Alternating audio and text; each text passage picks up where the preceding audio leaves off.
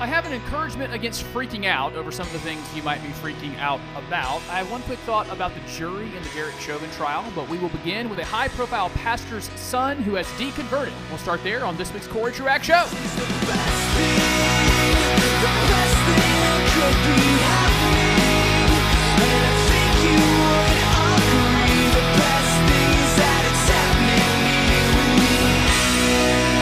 with me. In an effort not to ever be guilty of gossip, I will even leave the names out. We don't need the prominent names, we just need the story, and I will tell it to you in just a moment. First, my name is Corey Truax. Thank you for listening to the Corey Truax Show on W H R T, his radio talk, eighty-nine point seven and ninety-one point nine, and, very importantly, wherever you find podcasts. Thank you, podcasters, for being out there, listening and supporting the show at Anchor dot F M. If what I do is something you find of value, as we're talking about dollars now, Anchor dot F M, Anchor dot F M. You can support the show monthly, as several of you, many of you do, and I'm grateful for that. I also get to serve as the pastor for teaching at Beachwood Church. Beachwood Church meets in Greenville, South Carolina, the booming and beautiful Greenville, South Carolina, on ten thirty at Sunday mornings, in, uh, where I was going to say in Greenville, but I already said that.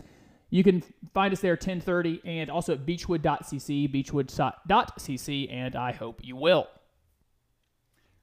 I saw the story in the New York Times, and I was immediately just grieved.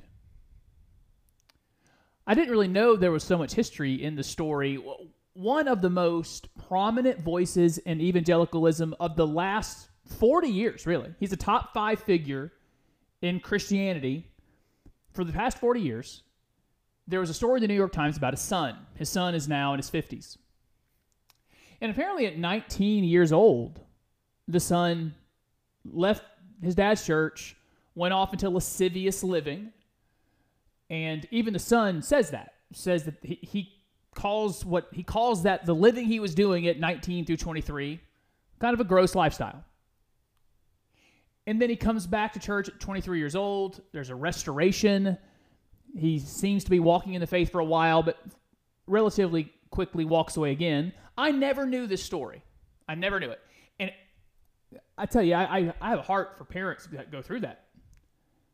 I think about my two nephews that I got to play something of a dad role for. The idea of them walking away crushes me.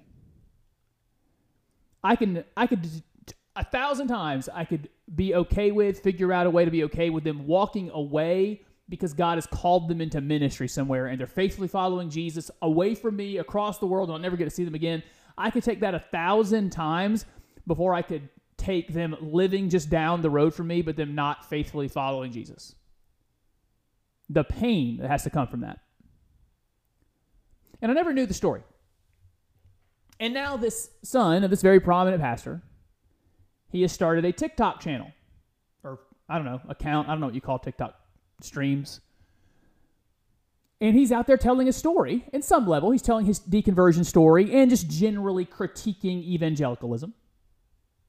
I thought about playing you some of the audio from his TikTok, but none of it's really revolutionary. It's stuff you've all heard before from people who are once in the faith and leave it. But once I heard the story, I formulated some thoughts for you. I just want to share those. Number one, I've always been interested in deconversion stories. One of my best friends in college is a deconversion story. Now lives very far away and has his own story of growing up in the church and walking away. I actually have lots of friends with that story. I know I have an audience just barely big enough that there's more than one of you that have lived in these stories, where the, the fundamental unity between you and a brother, a sister, a cousin, a parent, a child, a son, or a daughter, is that you are a family that's Jesus following. And that fundamental bond gets broken. It's It's truly devastating. And so I, I hear these, and I always get interested in them. I played for you on a previous episode a guy named Rhett something or other from a YouTube channel that's gigantic called Rhett and Link, where these two guys, one of them grew up in a tradition much like mine, believed basically the exact same stuff I did on really solid doctrine and the fundamental nature of the Bible. That's where all truth comes from. And in his forties, walked away. I'll cover some of that. And so I want to I want to talk about it for a couple reasons. One, I, I like to examine the criticisms to see if there's merit to them, those who walk away. And then also, my biggest interest is always prevention. As I think about the kids at Beachwood Church, as you think about the kids in your church, what can we do? What can we learn from the deconverted? They call themselves ex-evangelicals. What can we do to prevent this from happening again? So let me start here with the criticisms. There are often fair criticisms. This, I was going to say young man, but he's twenty years older than me. Uh, this guy, the son of the prominent pastor, he, he says some stuff that even I would say. Like, he makes fun of Christian mission trips. I do too. I make fun of the concept of sending teenagers to impoverished places for a week, often just to take pictures with kids of different ethnicities in their lap so they can post them on social media and make themselves look altruistic. Yeah, I'm skeptical of that.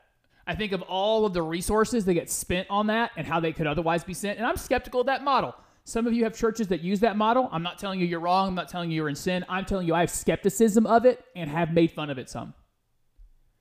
He talks about, on one of these videos, fairly standard criticisms that you can be in church and have a sermon that talks about literal hell and then just go to lunch afterwards and not really think about the the seriousness of evangelism and what, what the need would be to, ha- to have people escape from hell. That's fair. Heck, I, I would say stuff like that. So the criticisms aren't new. They're not revolutionary. And his are more to that line. There's usually two lines of deconversion. One is more intellectual and one is personal. There are the intellectual folks. I'd put Rhett uh, from that Rhett and Link show. He is more in that vein where he deconverted because he started pushing, pushing and prodding on some of the arguments and found them want, wanting regarding Christianity. But a lot of deconversions are just personal.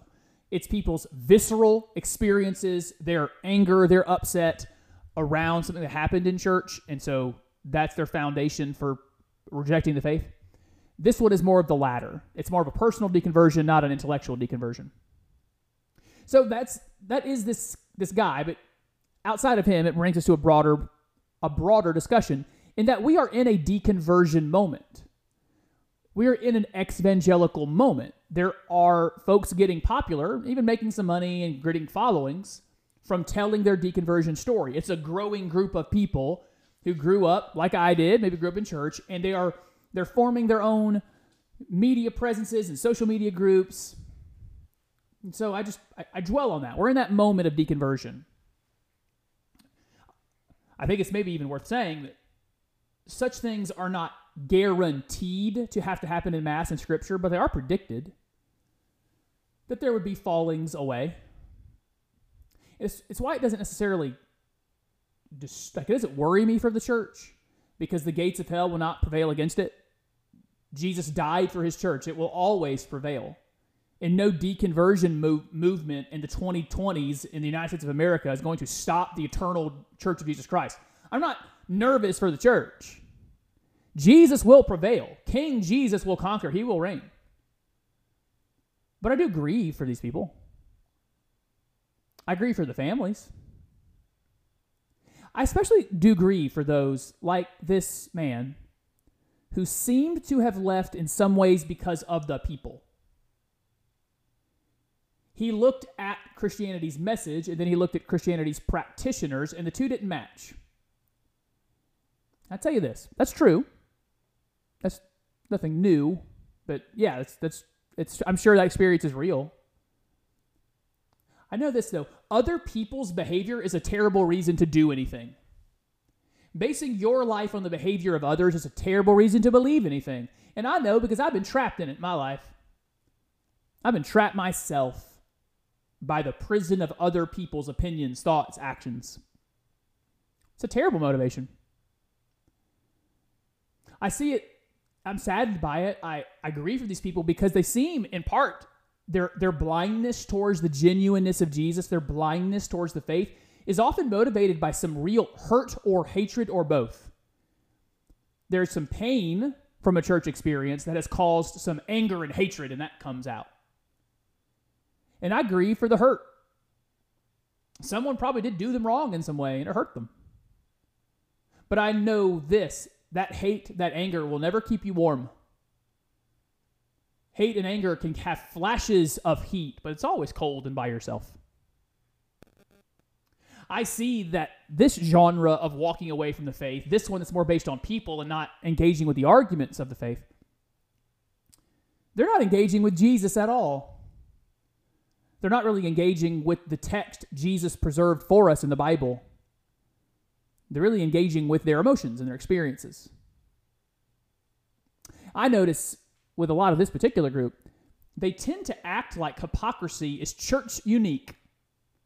The church is uniquely hypocritical. Christians are uniquely hypocritical. I hope I can say this winsomely and not aggressively.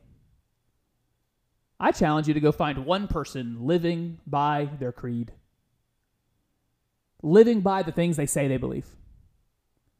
Go find a business or a corporation that's doing that. Go find an employer somewhere that's actually living and operating by the things they say in their mission statement. Go find a, a neighbor. I know, I know, I, I know, I don't.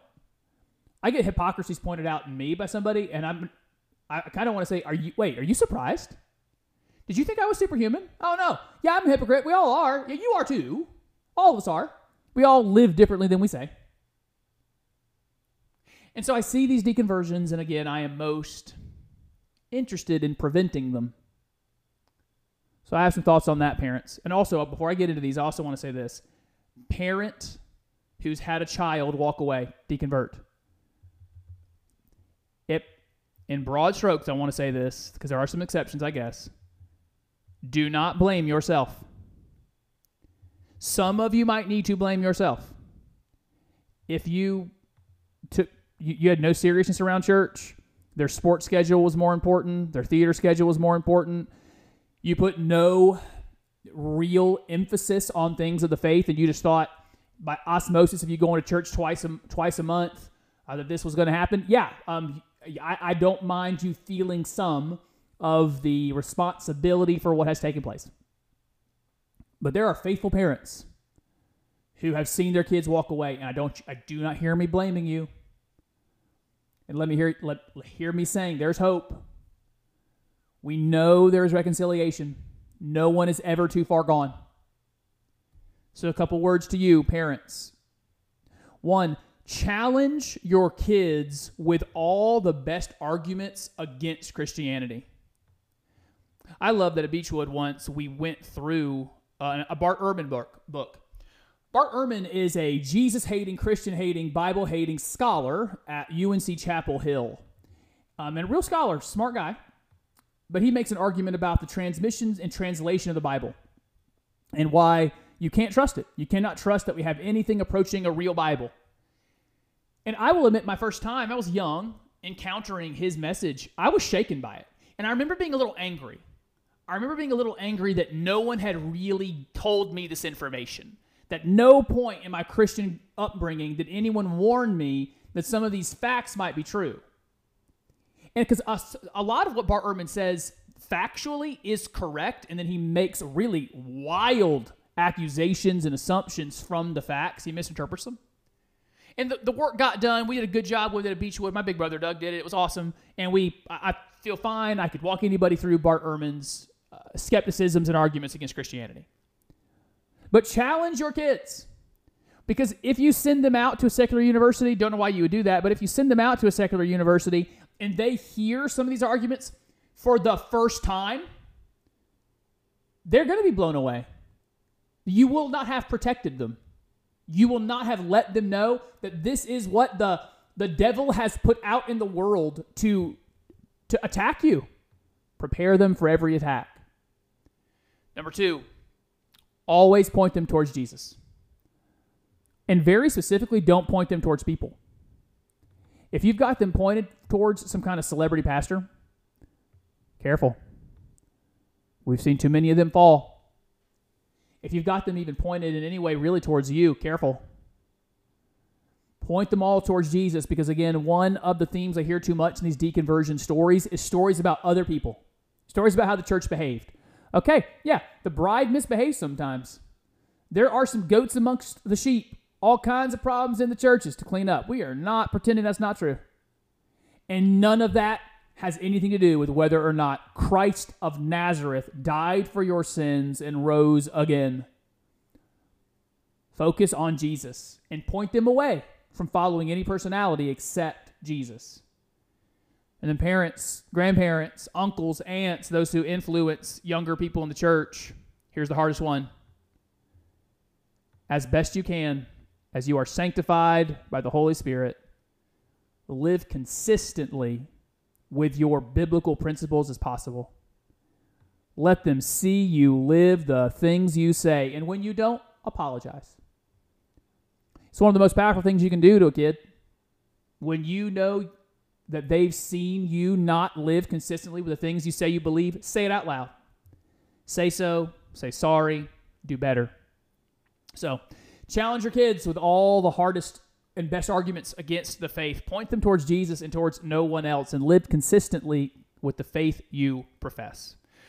When you come back, I want to help you not freak out about some things happening in the news. I also have a thought about that Chauvin jury. I think we have some tax policy I want to do today as well. Lots to do when you come back for the rest of the Corey Truax Show on W H R T, His Radio Talk, and wherever you find podcasts.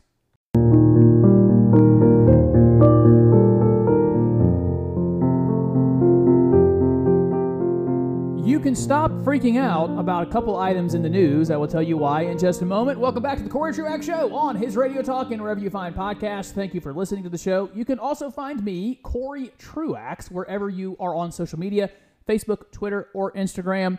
I say wherever you're on uh, social media, but every every week it occurs to me I'm not on the Snapper Chatter or the Ticker Talker, so I'm not doing that stuff. But yeah, I'm on the other things, and you can catch up with me there. Hope you will. Here is a, a critique of my people. I love my people, generally. I mean, I'm a, I'm, I'm a Jesus follower. I'm also a conservative politically. Uh, put me in a libertarian-esque, really, more. But uh, in the broader rightist, on the right side of things, here's a critique of our media that I... I got on my nerves last week. There were two stories of really radical things put forward by the left. There was a bill passed by the House to add Washington, D C as a state, and there was a bill presented in the House. I don't think it passed. Oh, yeah, it was, it was joint in the House and the Senate to pack the court, to add seats to the United States Supreme Court. First, yes, these are bad ideas. They're terrible ideas. They're revolutionary ideas. They have they have evil intent, not just different opinion. They have evil intention by trying to do them. All that's true. Now, let me correct uh, the coverage, though. Places I... Uh, I don't really like conservative media, actually. I don't like media... Man, I don't like really any media, honestly. A lot of it's just garbage that's trying to raise your heart rate. But people on conservative media sides were doing blazing headlines about court packing and changing the Senate with D C being added as a state. And I want to say to you, if you saw those stories, you freaked out, you're terrified, hey, it's okay. Those things aren't going to happen. All that's been very already made very clear. They're bad ideas, and there are some bad people who want to do them, but they don't have the power to do it. It's a fifty-fifty Senate. It takes sixty votes to do anything that radical.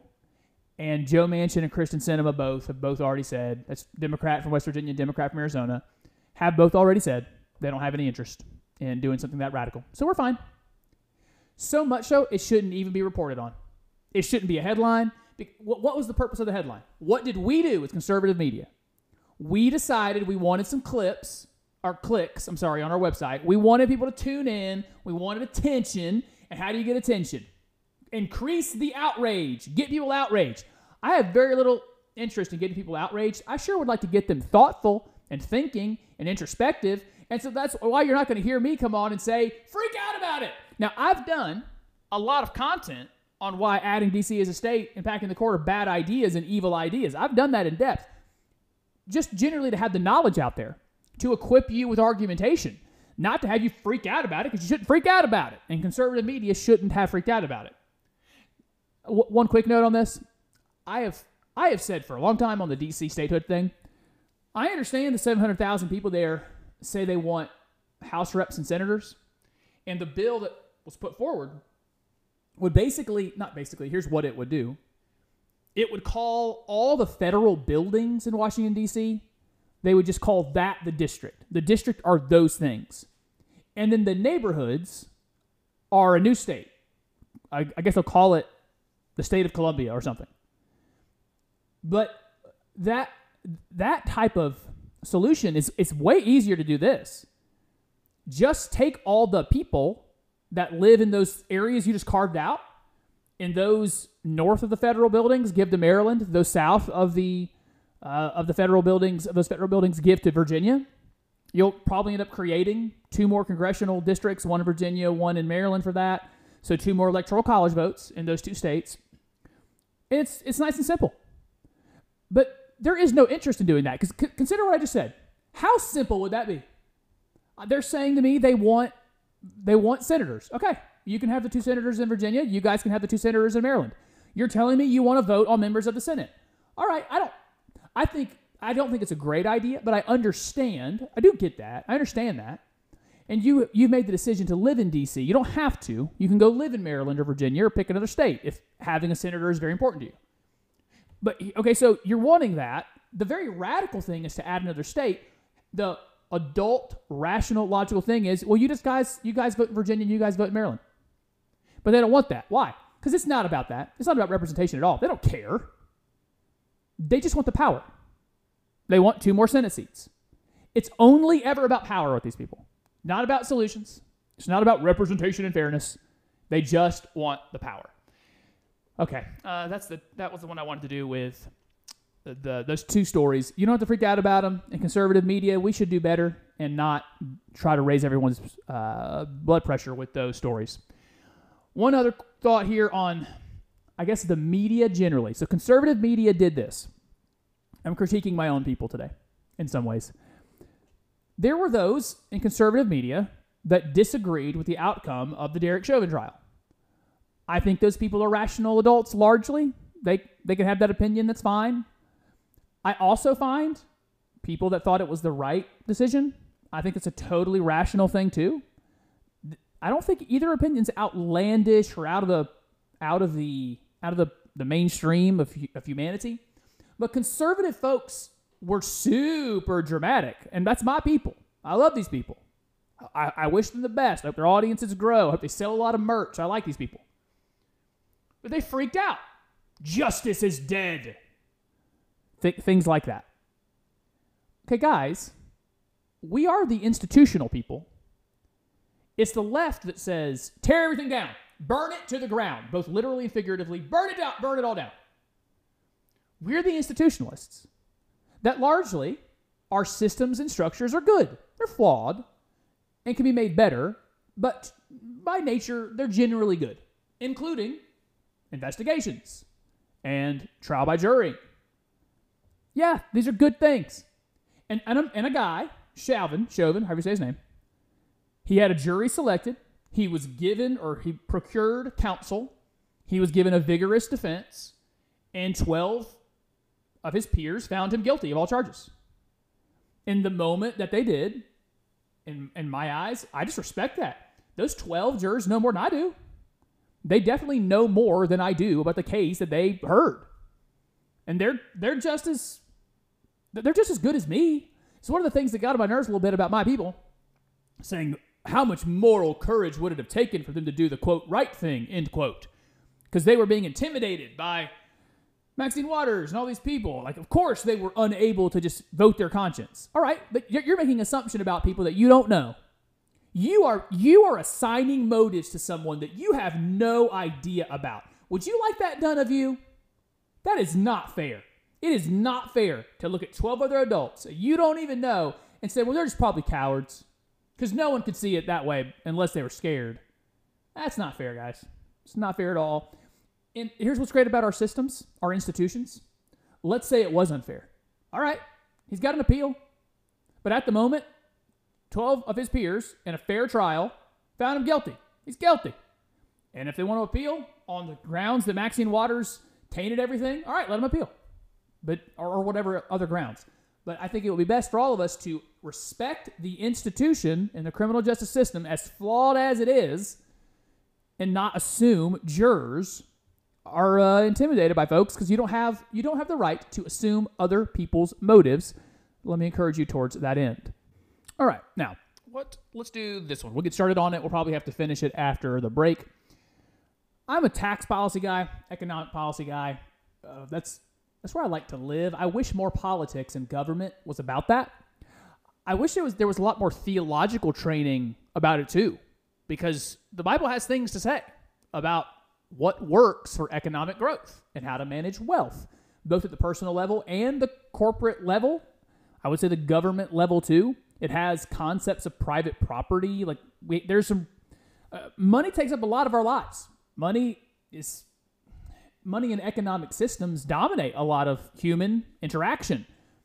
And so uh, theology should have a lot more to say into it. I, I might build that out for one episode and just do one big biblical economics episode.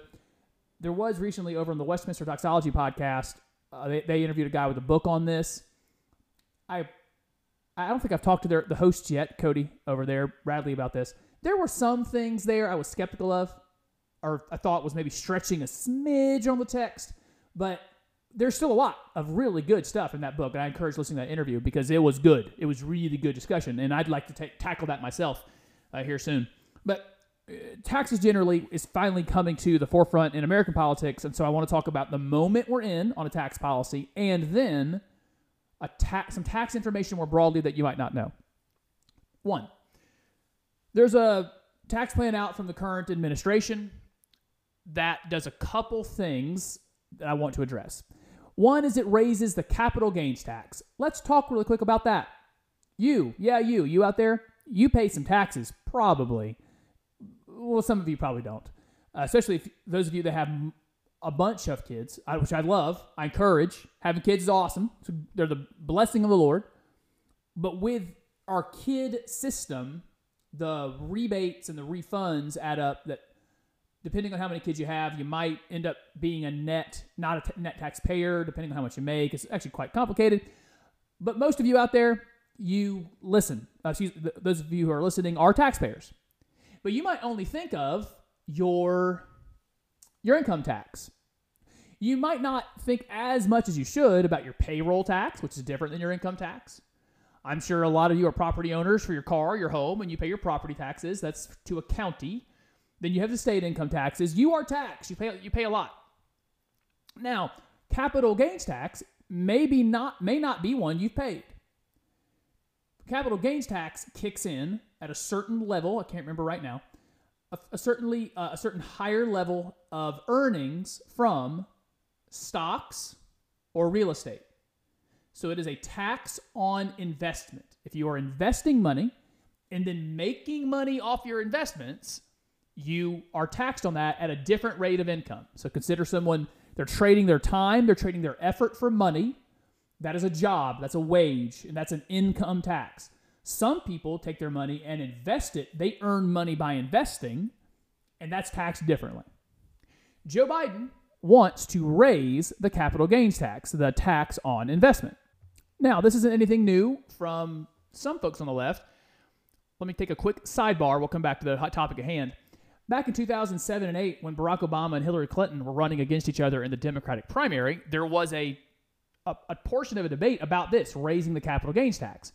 I can't find the video anywhere. It's like it's been scrubbed from the internet, but A B C News, who hosted that debate, has a transcript on their website where Charlie Gibson, the moderator of the debate, says to Barack Obama, when Bill Clinton lowered the capital gains tax, it resulted in more revenue because we had lower taxes on investments, more people invested, or the people who were investing invested more. Therefore, a lower rate ended up having higher money for the government. And he asked Barack Obama, would you still want to raise the capital gains tax?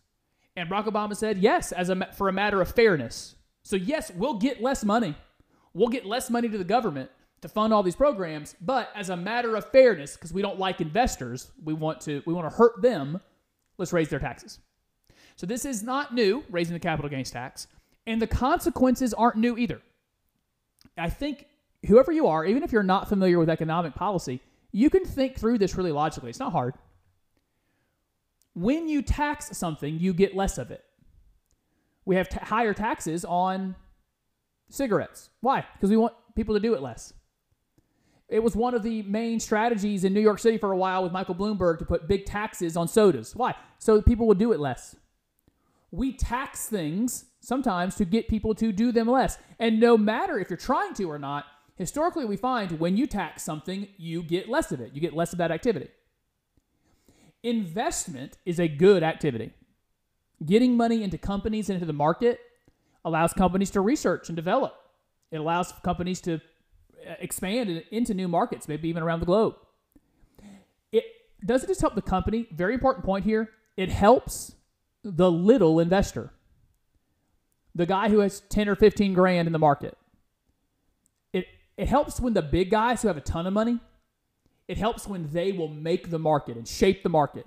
If they'll keep pumping money into shares of a company, it makes the little guy's four oh one k go up. If you're in the market right now and your your four oh one k is diversified into different kinds of stocks like Apple and Amazon and uh, and Hulu or Roku or something like that, and some big money investors come in and buy a bunch of shares to that, it just drives your value up, drives up your portfolio. Over half of the United States has at least something in the stock market through their four oh one k or by direct investing. So investment is good. It's good for the companies. It's good for the culture. It's good for investment, excuse me, innovation. It's good for the small-time investor. We don't want to punish investment by raising its tax. But he wants to raise it to, I think, thirty-nine percent, which is like a thirteen percent raise, I think, or thirteen percentage points up. And when that was proposed, you actually saw the market tank that day. You saw some of the cryptocurrencies, Bitcoin, things like that go up. There are consequences to normal people here. When you try to punish the rich, there's a lot of us linked together in this market here, and it's a bad idea. It's also bad for growth. When you tax capital gains, you're taxing the future economy so that it takes longer to develop the next big technology, you're to, to get to the next internet speed, to develop whatever app is next. I'm thinking of technolo- technological things, but whatever the next thing is, if it's the next... Uh, I don't know, the next thing that will compete with fossil fuels. When you're, you take money out of the market by taxing it. And it's a, it's a bad idea. All right. So that is the specified moment. A, a desire to raise taxes on investment will get you less investment. To raise taxes on things like income end up d- even diminishing employment. We've got plenty of data on that over time. That's the moment we're in. It's a bad policy. We shouldn't do it. But I, uh, when we come back from this break, I want to give you some more generalized information about taxes in general, who really pays them, and what it means. We'll do that when you come back for the rest of the Corey Truax Show.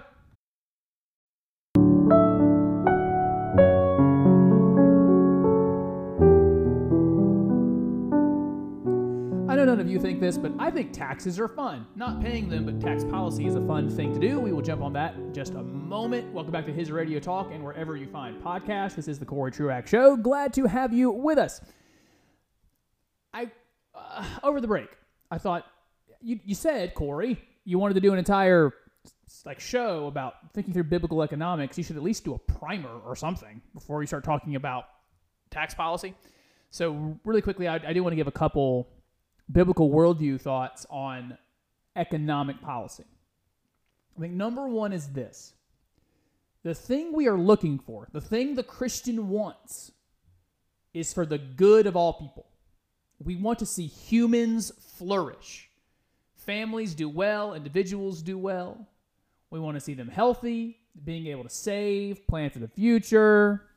We are heartbroken by poverty. Like, we want to see Uh, a place of opportunity where people can do well, take care of themselves, and where there are safety nets where they can't take care of themselves, certainly. But that's that's what, is, what does the Christian want in an economic system? The answer, human flourishing, innovation, the Genesis mandate of going out and uh, sub- subduing the earth and all of its and all of its wonders and all of its resources. That's what we want.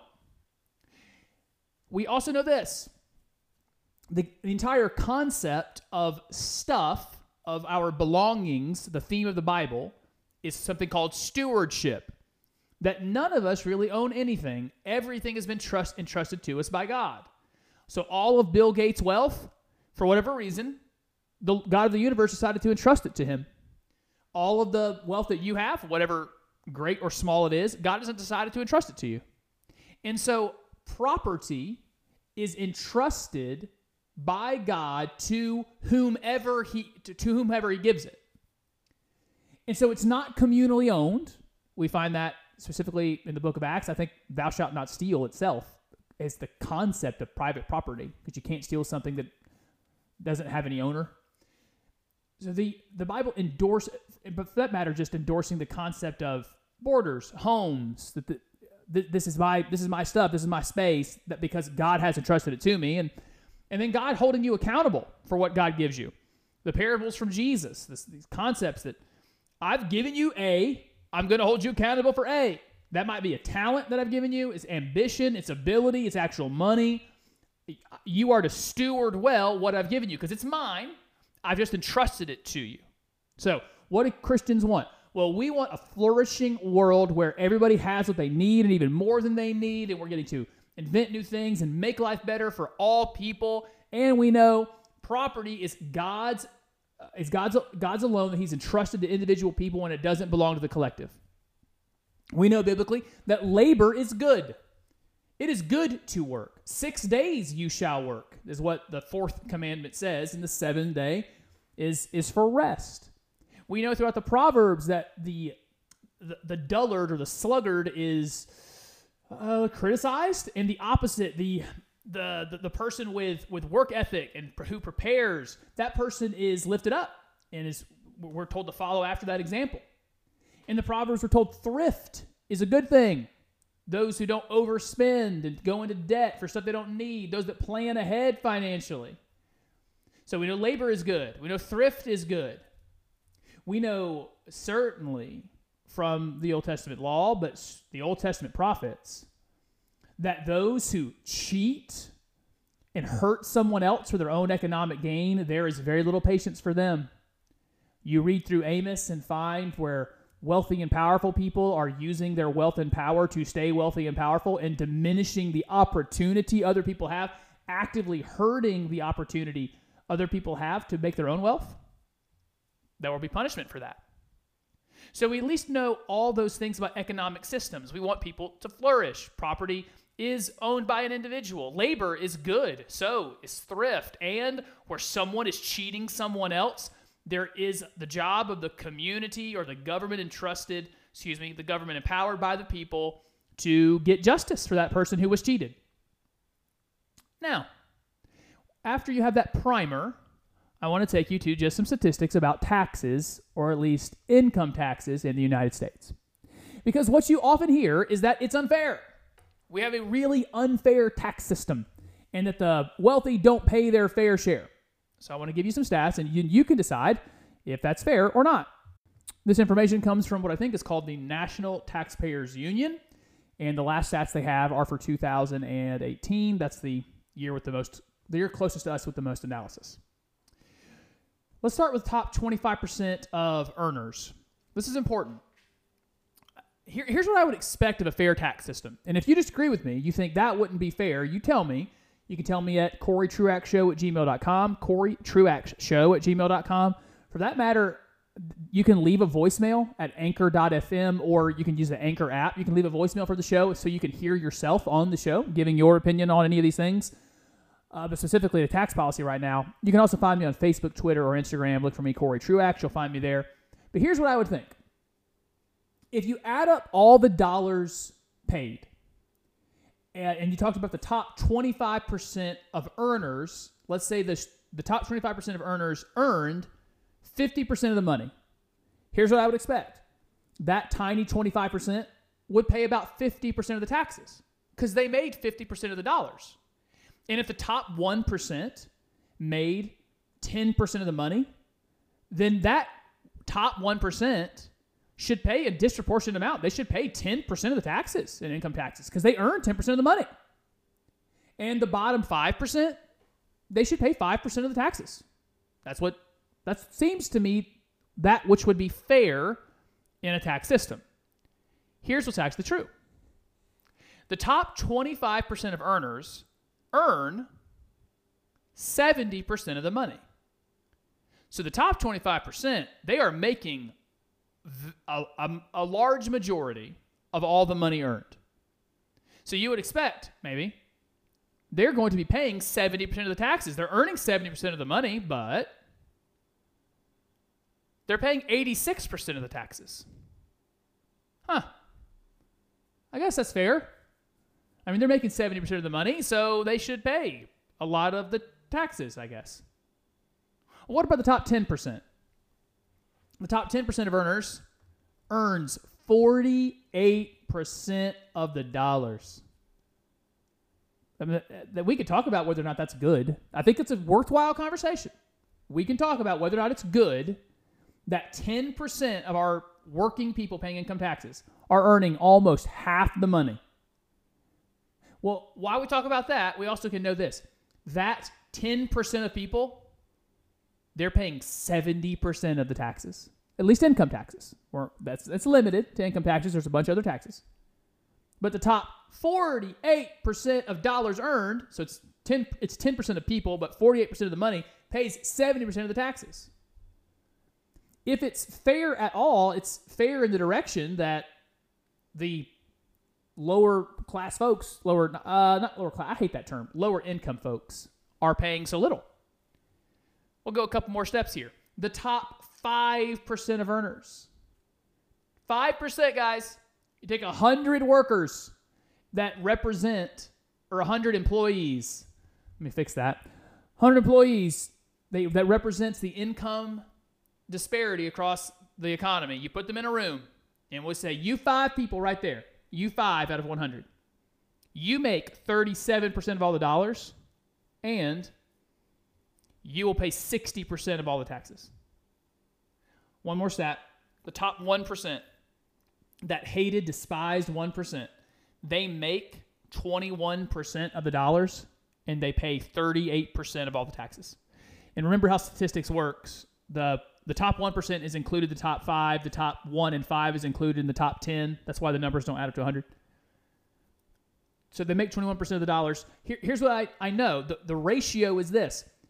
Your ratio of uh, how much money did we earn, our group earn, versus how much we paid. For the top one percent, it's one point eight. Top five percent is one point six of the ratio of how many how many of the dollars earned. So they're paying over their, quote, fair share if their fair share is a one-to-one ratio. Maybe the most important stat. The bottom fifty percent of earners, which, by the way, on this chart is forty about forty-two thousand dollars. The bottom forty percent, fifty percent of earners, they only make eleven percent of the dollars. So top, bottom fifty, they're only making eleven percent of all the income do, income dollars made through labor. And their share of the federal income tax right now is three percent. The fifty percent, half of workers, half of employees, three percent. If you cut it down to forty-seven percent, the bottom forty-seven percent of earners pay nothing whatsoever in federal taxes.